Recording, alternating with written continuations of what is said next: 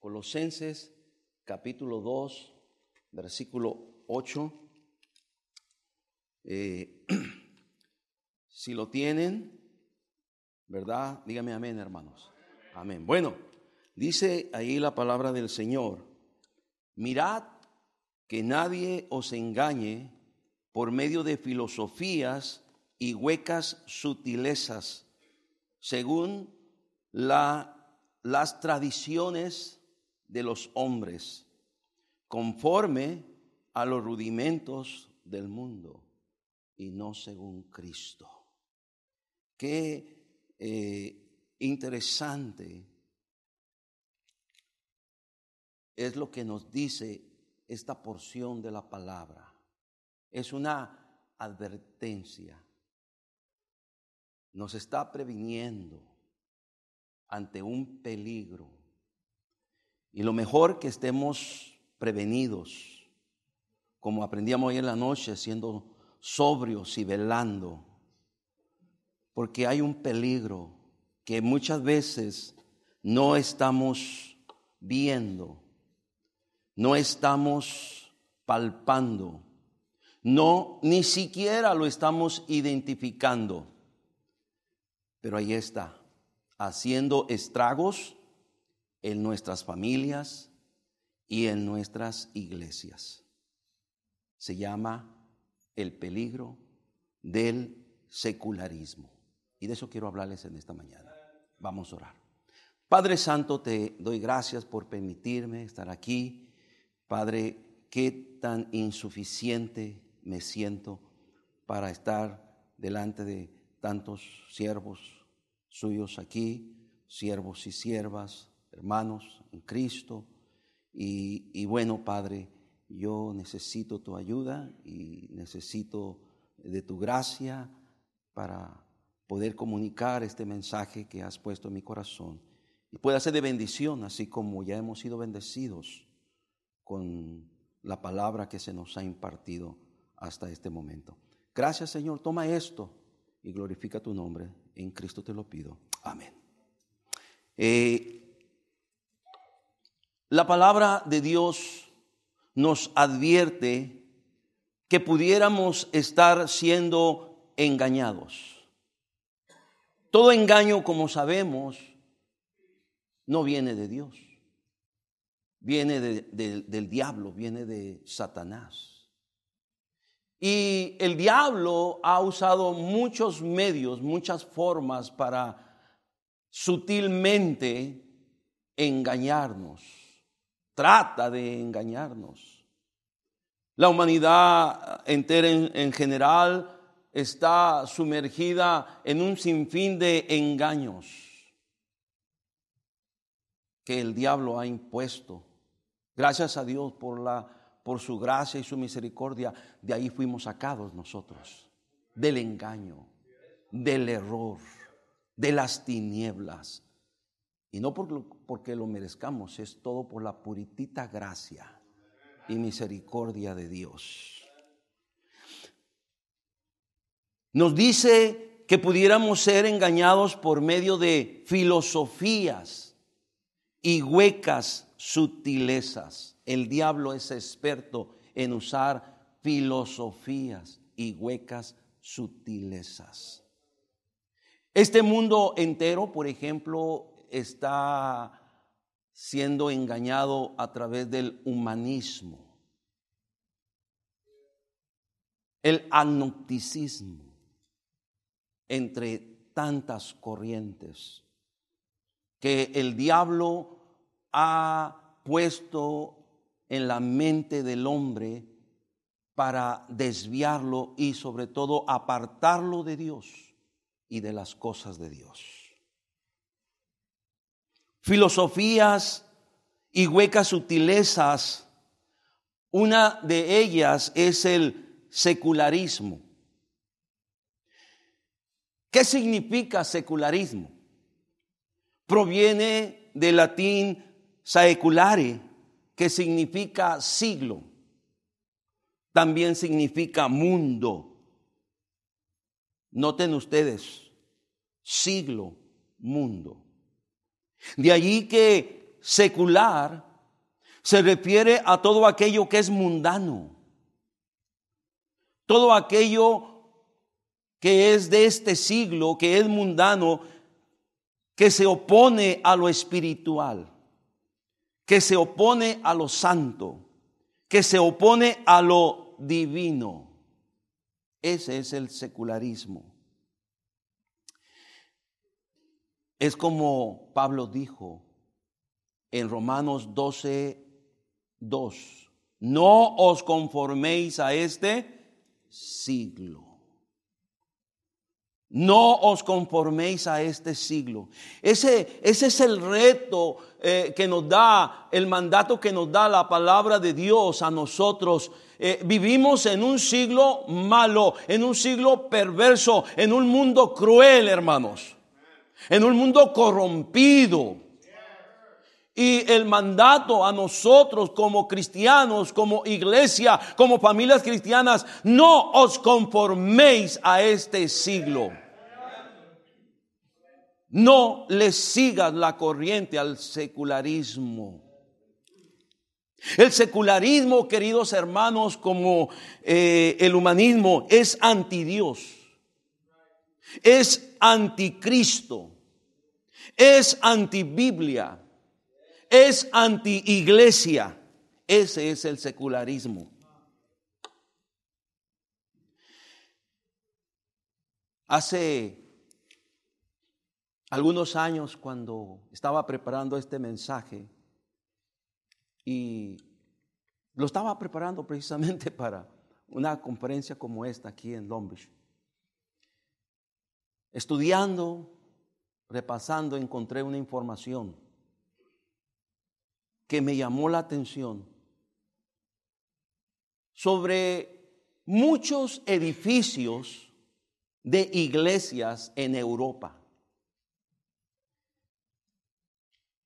Viejos edificios donde un día se predicaba la palabra de Dios, un día se predicó la sana doctrina, un día en ese lugar se alababa al Dios vivo y verdadero, se servía al Rey de Reyes y Señor de Señores, pero con el correr del tiempo esas iglesias, esos edificios quedaron desolados y esas iglesias quedaron desaparecidas.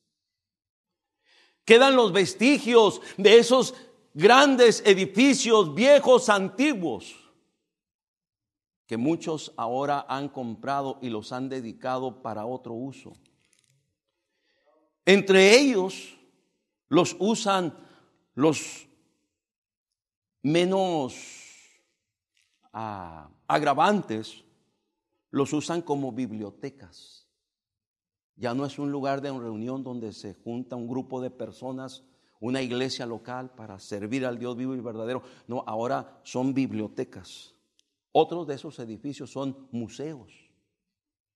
Otro de esos edificios son librerías. Algunos de ellos son dispensadores de café, son cafés. Otros los han convertido en cines. Otros, lo más malos, los han convertido en antros, en bares, en cantinas en casinos. O sea, ¿cómo llegó a esa condición, a esa situación? ¿Cómo es que llegamos a, a, esa condición hoy en día donde había lugares dedicados y consagrados para servir a Dios? Ahora son cualquier otra cosa. Y sirven para cualquier otra cosa, menos para servir a Dios. ¿Qué pasó? Sin darse cuenta, el secularismo se fue metiendo, se fue metiendo, infiltrado las vidas de los creyentes, la vida de la gente, de las comunidades cristianas, de los líderes, de los pastores. Poco a poco se fue infiltrando el secularismo. Al grado que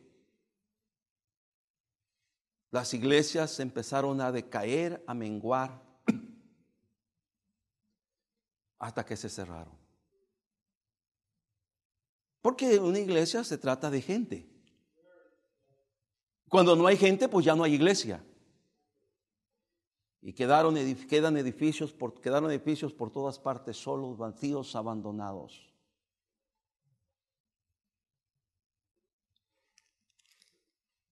Otra noticia que leí en aquel entonces era que aquí en Estados Unidos se cierran más de mil iglesias por año. Algunos otros hablaban de más de dos mil. Más de dos mil iglesias por año dejan de funcionar en este país.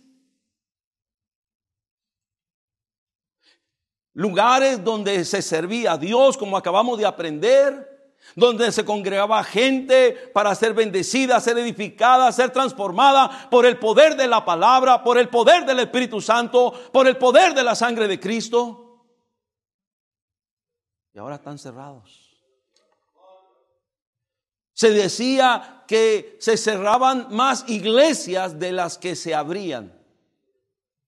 Y creo que eso sigue todavía presente hasta hoy en día vino la pandemia, posiblemente eso todavía abonó más para que muchas más iglesias se siguieran cerrando en este gran país, basado y fundado en la palabra de Dios.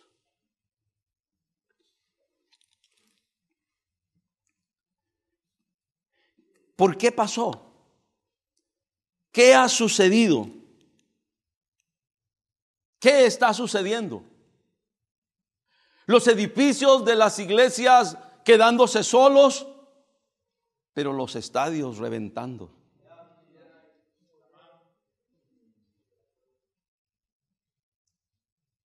Los estadios a todo lo que da.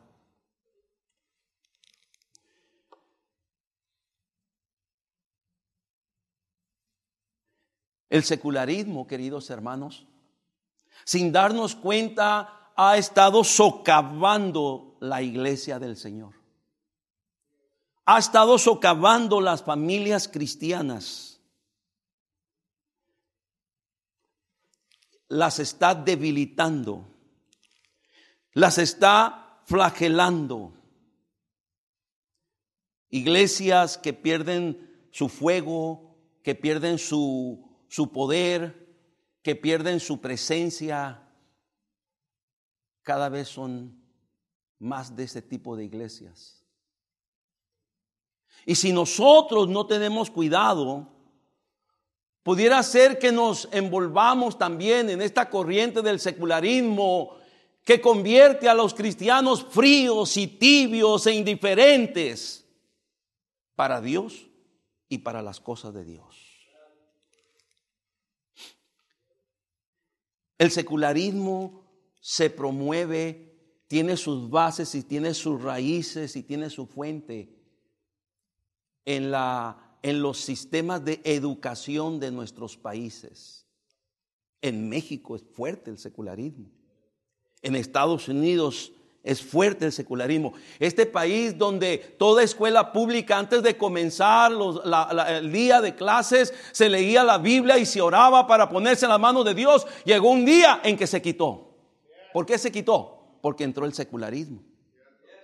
Entró el secularismo.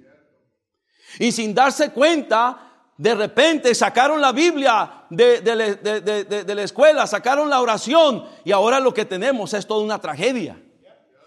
No solamente aquí, en México también pasan tragedias en las escuelas, hermanos. Nos quedamos asombrados de lo que está sucediendo. Vivimos en una generación maligna y perversa, donde la maldad y el pecado ha avanzado tanto, ha corrompido las vidas de la gente, ha corrompido la vida de las personas, porque se han envuelto en esta corriente secular, donde no hay Dios, donde no hay Biblia, donde no hay iglesia. El mundo dice, no te sirve para nada la iglesia, no te sirve para nada servir a Dios. Muchos de nosotros lo podemos ver cuando enviamos a nuestros hijos a la escuela y nuestros hijos dan testimonio, su mismo, no, no, aquí no metas a tu Dios. Aquí no, aquí no hables de religión, aquí no metas de tu Dios, aquí no hables de tu iglesia. Lo podemos ver, lo podemos palpar. El secularismo se opone. Por eso hay a, través de lo que se ha podido ver y se ha podido constatar, y yo creo que en todas partes pasa, igual nosotros tenemos un grande número de jóvenes, señoritas, universitarios, que permanecen en la iglesia, que han dado la batalla en las diferentes universidades, pero más que uno ha quedado flagelado por el secularismo. Más que uno ya no ha regresado. Una vez predicando cuando se graduaron, graduaron varios de su licenciatura, hicimos un servicio buscando un tema en el cual podía predicar. Entre aquellos que se me vinieron a la mente fue el tema, salieron vivos. Porque muchos no viven para contarlo. Muchos no regresan para contarlo, para decir, aquí estoy, pastor. Gracias a Dios terminé. Ahora estoy listo para servir también a Dios.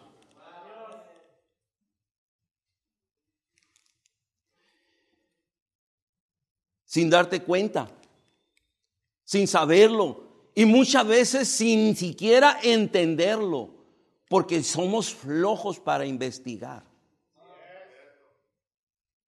Como padres enviamos nuestros hijos a las escuelas, disque para aprender.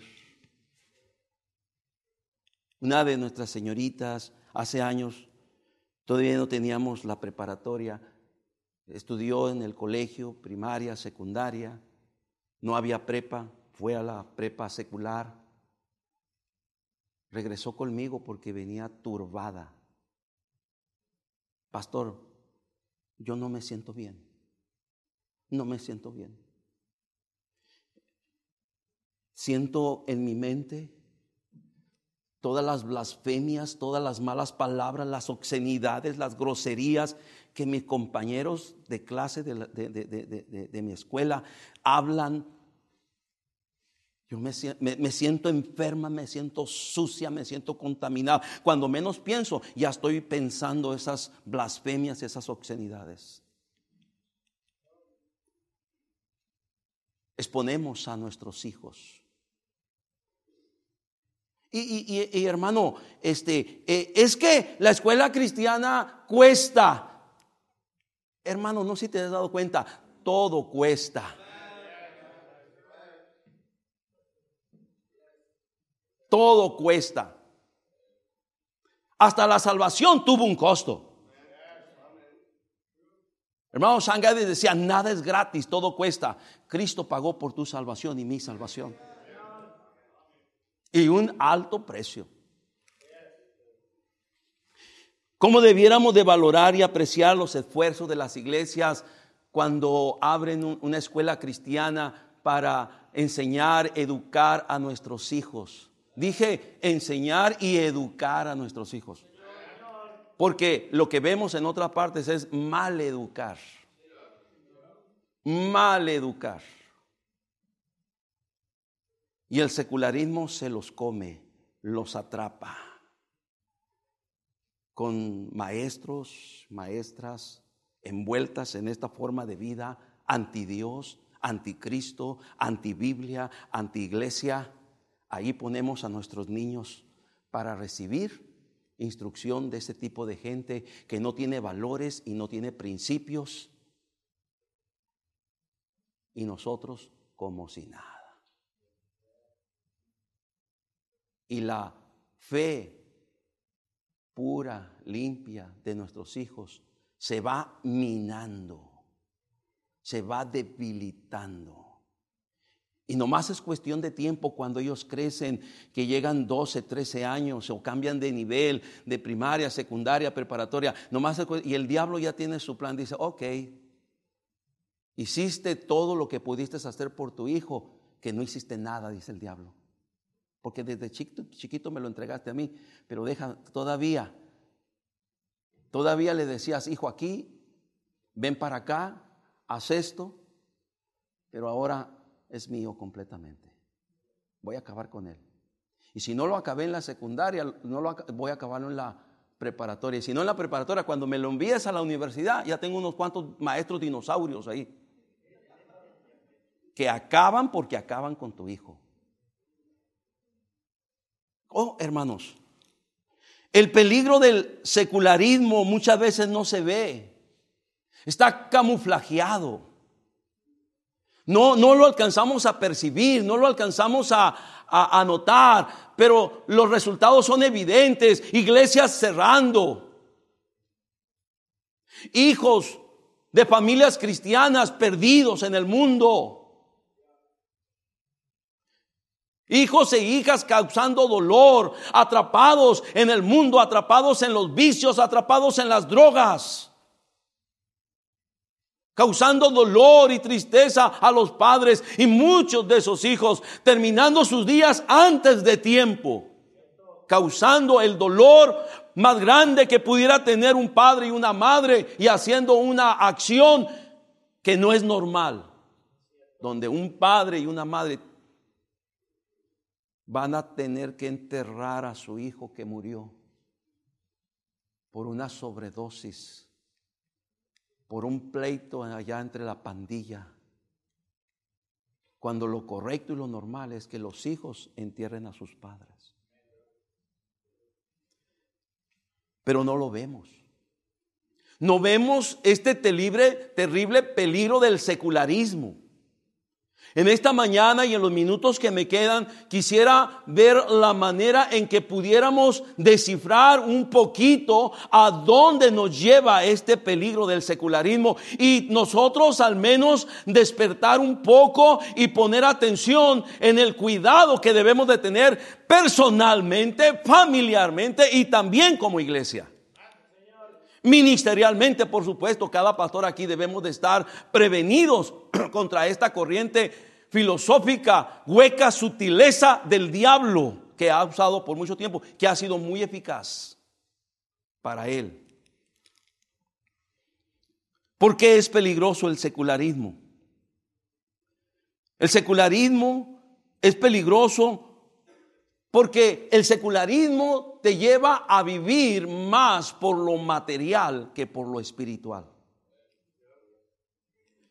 Cuando hablamos de filosofía de vida, es ya lo que tú vives, como tú eres, lo que tú haces. El secularismo te dice, mira, las cosas de Dios no son tan importantes. Lo importante es que estás en esta vida y estás en este país y hay que hacer dinero. Como sea, pero hay que hacer dinero. Sacrifica lo que tenga que sacrificar, pero hay que hacer dinero. El secularismo te lleva a vivir más por lo material. La palabra de Dios contrarresta ese, ese pensamiento.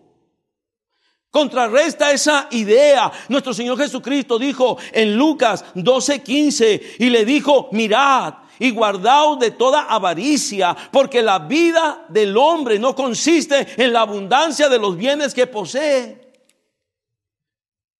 ¿Quién dijo eso? Cristo.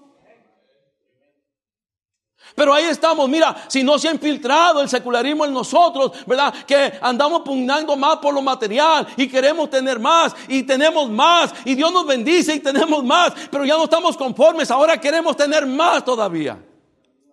Y si es necesario dejar de ir a la iglesia, no importa, pero yo quiero tener más. Es necesario dejar mi ministerio, no importa, yo quiero tener más. ¿Cuántos buenos hermanos que un día servían en la obra del Señor, que estaban brazo a brazo, hombro a hombro con el pastor, sirviendo? No, le salió la oportunidad de su vida y dejaron todo. Dejaron todo. Porque oportunidades como esta, te dice el secularismo, no debe dejarla pasar. Esto es lo que estabas esperando. Ahora sí, vas a sacar a tu familia de prove. Y pobre familia Pobre familia. El problema no es el dinero. Dios nos bendice con dinero. Primera de Timoteo 6:10 dice, porque raíz de todos los males es el amor al dinero. El problema no es el dinero, el problema es el amor al dinero. Al cual dice, codiciando algunos. El resultado de la codicia, de la avaricia por el dinero, por lo material, los que dice, se van con esta corriente secular, vive para lo material, la cual codiciando algunos se extraviaron de la fe y fueron traspasados de muchos que dice dolores. ¿Qué te parece? Ese es el resultado. Solamente se dan cuenta hasta que aquel hermano o hermano, aquella familia terminan en ruina. Hasta entonces se dan cuenta, ¿qué hicimos? Pero ya es demasiado tarde. Ya es demasiado tarde. En el camino, en el trajinar, se perdieron los hijos, se, se perdió el hogar, se perdieron los nietos.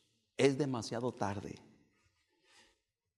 El secularismo pugna para que vivamos solamente por lo material. Y el materialismo es en sí una corriente filosófica también, una corriente de vida.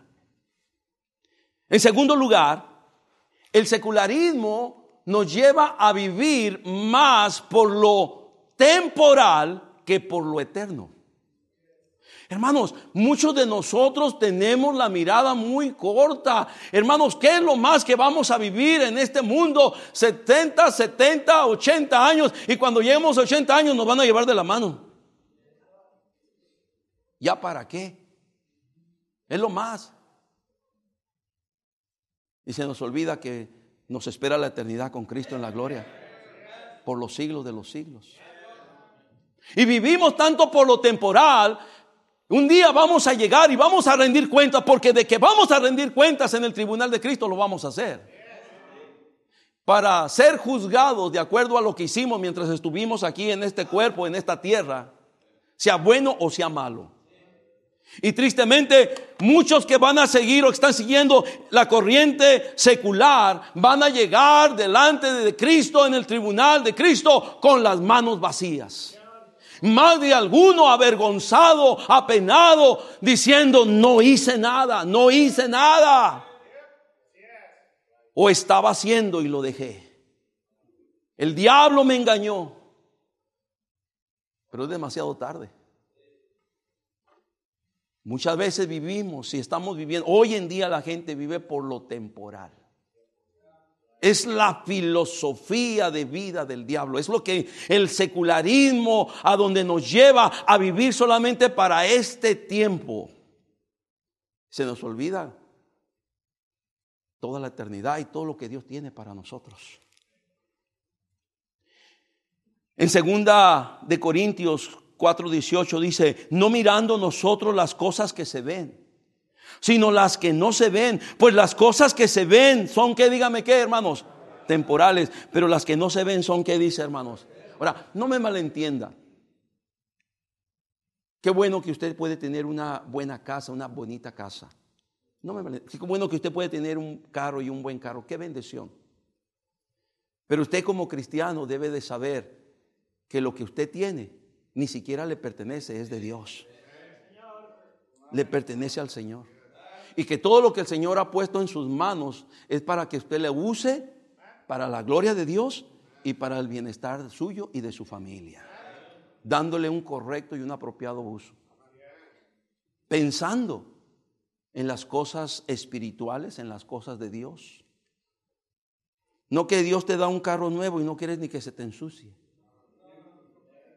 Allá en México, ¿verdad? No, ya no, ya, ya, ya, ya voy a cambiar de iglesia porque en esta iglesia el estacionamiento no tiene pavimento. Y mi carro que acabo de comprar no lo puedo llevar a que se ensucie ahí con el polvo.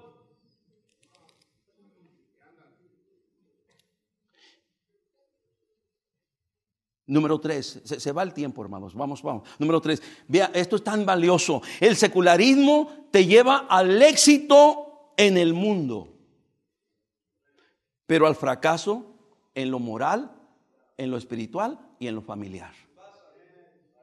Sí, Cabe mencionar que secularmente mucha gente en el mundo es exitosa.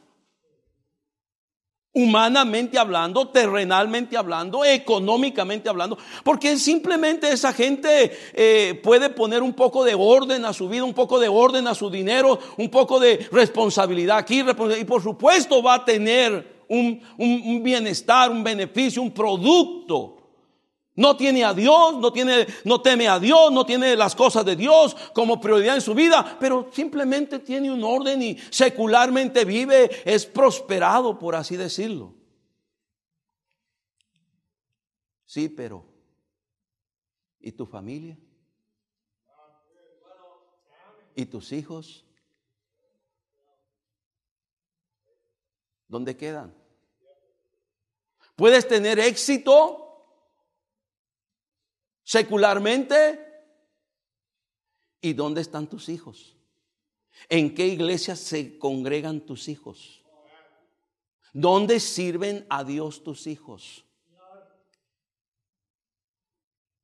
Tus nietos. ¿Dónde están tus nietos? ¿Dónde quedaron tus nietos? ¿En qué trato, en qué negocio, en qué empresa quedaron cuando tú estabas haciendo aquello que te hizo muy próspero, donde te beneficiaste, donde creciste materialmente, pero ¿dónde quedaron tus hijos?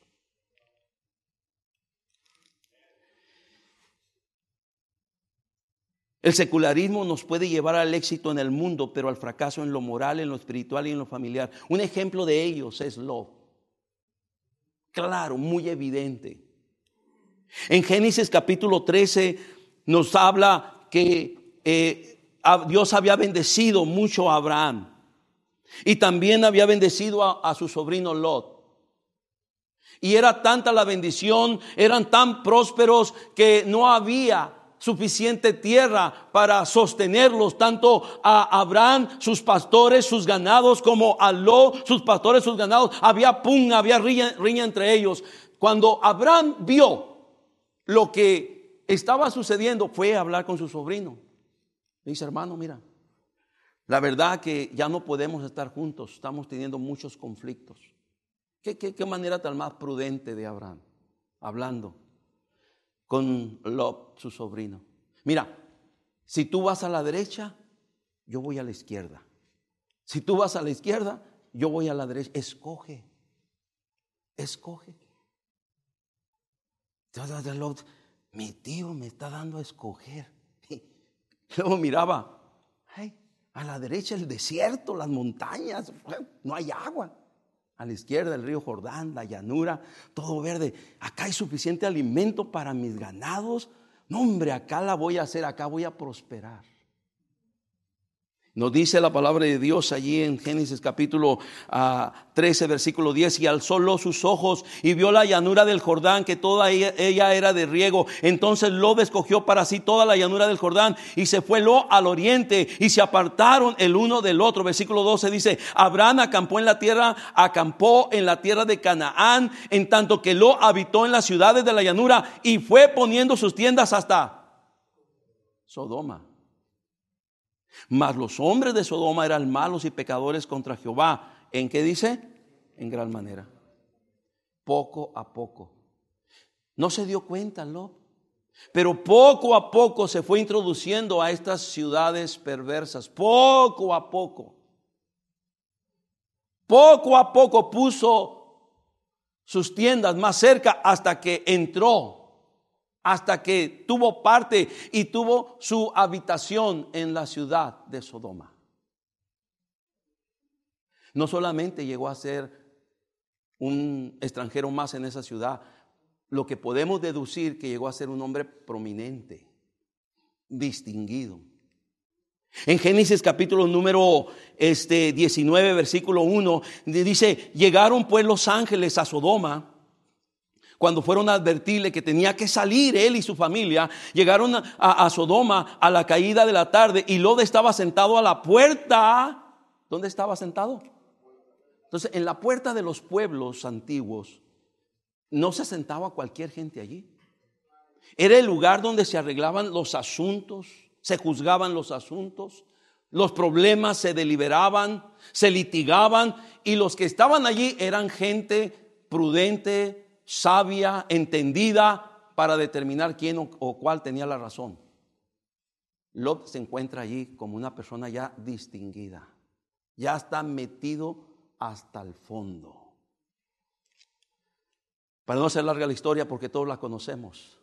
Finalmente Lot sale, finalmente Lot sale, finalmente Lot sale, finalmente Lot sale, finalmente Lot sale, finalmente Lot sale, finalmente Lot sale, finalmente Lot sale, finalmente Lot sale, finalmente Lot sale, finalmente Lot sale, finalmente Lot sale, finalmente Lot sale, finalmente Lot sale, finalmente Lot sale, finalmente Lot sale, finalmente Lot sale y se quedó convertida en una estatua de sal. Los demás, el padre y las dos hijas apresurados se fueron a pidieron llegar a tal lugar, llegaron allí y las hijas planearon, emborracharon a su padre, se acostaron con él, una y luego la otra, del, del cual concibieron cada una, de donde salieron los pueblos paganos, los amonitas y los moabitas. Resultado de pecado de incesto, de la inmoralidad que habían aprendido en Sodoma. Sí, llegó a tener mucho éxito Lot en todo lo que emprendió, pero perdió, fracasó. Lot fracasó en lo moral, fracasó en lo espiritual y fracasó en lo familiar. Querido hermano, ten cuidado. Pudieras tener mucho éxito en este mundo, pero a cuestas de qué? ¿A precio de qué? Número cuatro. El secularismo, hermanos, y este es bien importante, el secularismo altera las prioridades de un cristiano. La prioridad principal de un cristiano, un hijo de Dios, es Dios. Las cosas de Dios. La Biblia dice, reconócelo en todos tus caminos. Pon a Dios en primer lugar. Honra a Dios. La palabra, la palabra dice, busca primeramente el reino de Dios y su justicia. Primero, primero. Las demás cosas serán o vendrán por añadidura. Pero no, hermano, el secularismo dice, no, no, no, espérate, busca las añadiduras primero. Si te queda tiempo, buscas a Dios. Si te queda tiempo, si no, no hay problema. La Biblia nos enseña en Colosenses 1.18 que Cristo debe tener la preeminencia en nuestras vidas.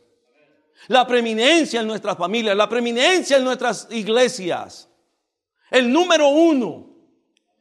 Él es por quien estamos y somos y vivimos y existimos, hermanos. No es alguien más, es Él, es Cristo. Y debe de ser reconocido, debe de ser alabado, debe de ser adorado, debe de ser glorificado. Para eso estamos como iglesia. El secularismo dice, no, mira, hoy vas a emprender este negocio, deja eso para otro tiempo, después. Después, mira, después.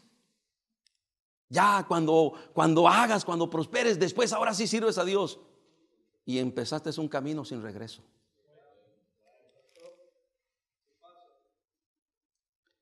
El secularismo altera nuestras prioridades.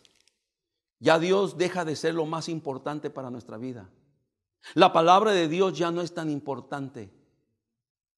Las cosas de Dios ya no son importantes. Ya están en segundo, en tercero, en cuarto lugar. Aún el secularismo nos puede llevar hasta perder nuestra familia. Ya nuestra familia no es importante. Altera nuestras prioridades. Y déjame concluir eh, esta parte aquí, número 5. El secularismo neutraliza tu crecimiento en la fe. Eso es lo que provoca. Cuando empiezas a meterte en lo secular y solamente en lo secular y a vivir por lo secular, eso va a neutralizar tu fe, tu crecimiento espiritual, tu madurez, a donde Cristo te quiere llevar. Eso va a estar neutralizado. Muchos cristianos pudiéramos estar, como dice Hebreos 12:12, 12, dice, por lo cual, Hebreos 12:12, 12, por lo cual levantar las manos caídas y las rodillas paralizadas. Triste y lamentablemente, muchos de nosotros traemos las manos caídas.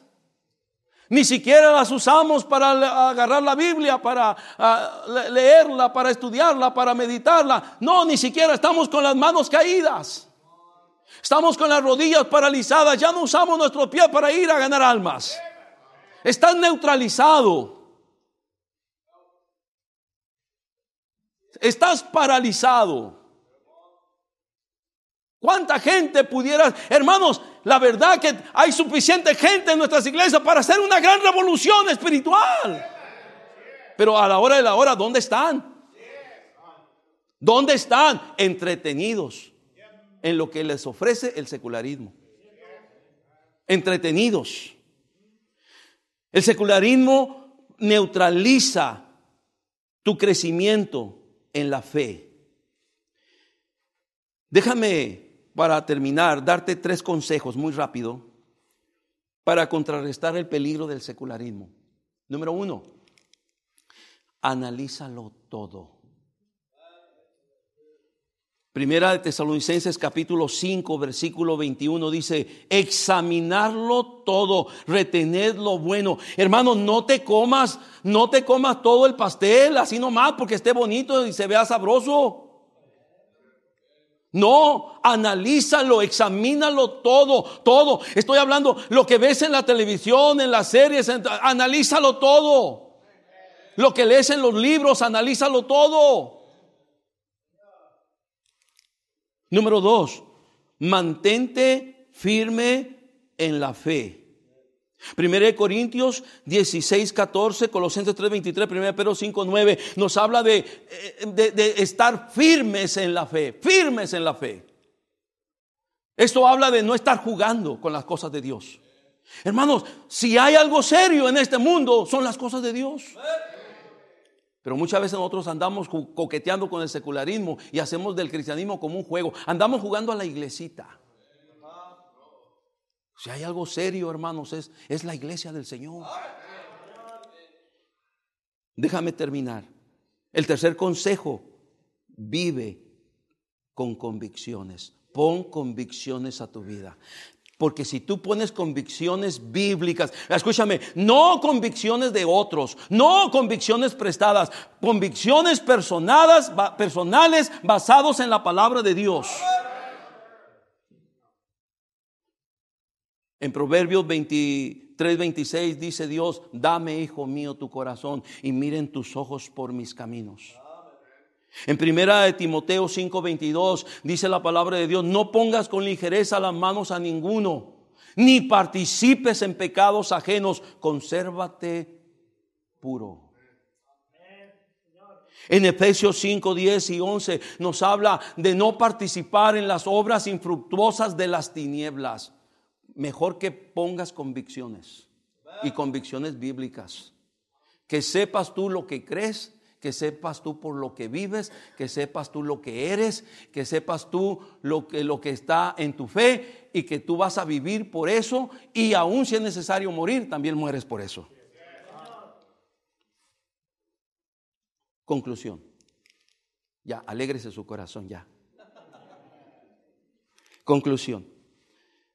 El secularismo es anti Dios, es anticristo, es antibiblia, es antiglesia. Como aprendimos ayer en la noche, seamos sobrios y velemos. Para que nuestra iglesia no se convierta en una estadística más de las que se han cerrado, de las que fueron. Un día estuvieron. Termino con esto. El gran tabernáculo de Spurgeon en Londres una iglesia que en los tiempos de Spurgeon llegó a tener más de 14 mil miembros. De hecho, no se reunían en el tabernáculo, porque el tabernáculo tengo, tengo caben algunas mil personas, pero se movían a otro edificio donde normalmente cada domingo se congregan más de diez mil personas para servir al Señor. Pasaron muchas cosas a través de los años, pero en los años setentas, ese lugar donde había miles de personas, solamente quedaban 40 de ellos. Por la gracia y la misericordia de Dios no se cerró. Dios extendió su gracia para los que ahí quedaron. Por la misericordia de Dios, hoy se congregan casi mil personas por lo menos. Nada que ver con aquellos, con aquel gran avivamiento. Pero todavía la gracia de Dios está ahí. Y Dios quiere que la gracia de Dios siga también contigo. Y conmigo y con todos los que estamos aquí. Cuidado, hay peligro. El secularismo está carcomiendo, está socavando. Y si le damos oportunidad, nos hace pedazos, nos acaba. Y escúchame, sin siquiera darnos cuenta, sin siquiera ver por dónde nos llegó el golpe solamente se ven los resultados. Hijos perdidos, familias destruidas, iglesias cerradas. Vamos a orar. Padre, gracias por tu palabra, gracias por hablarnos. Sigue bendiciendo la conferencia en Cristo. Amén.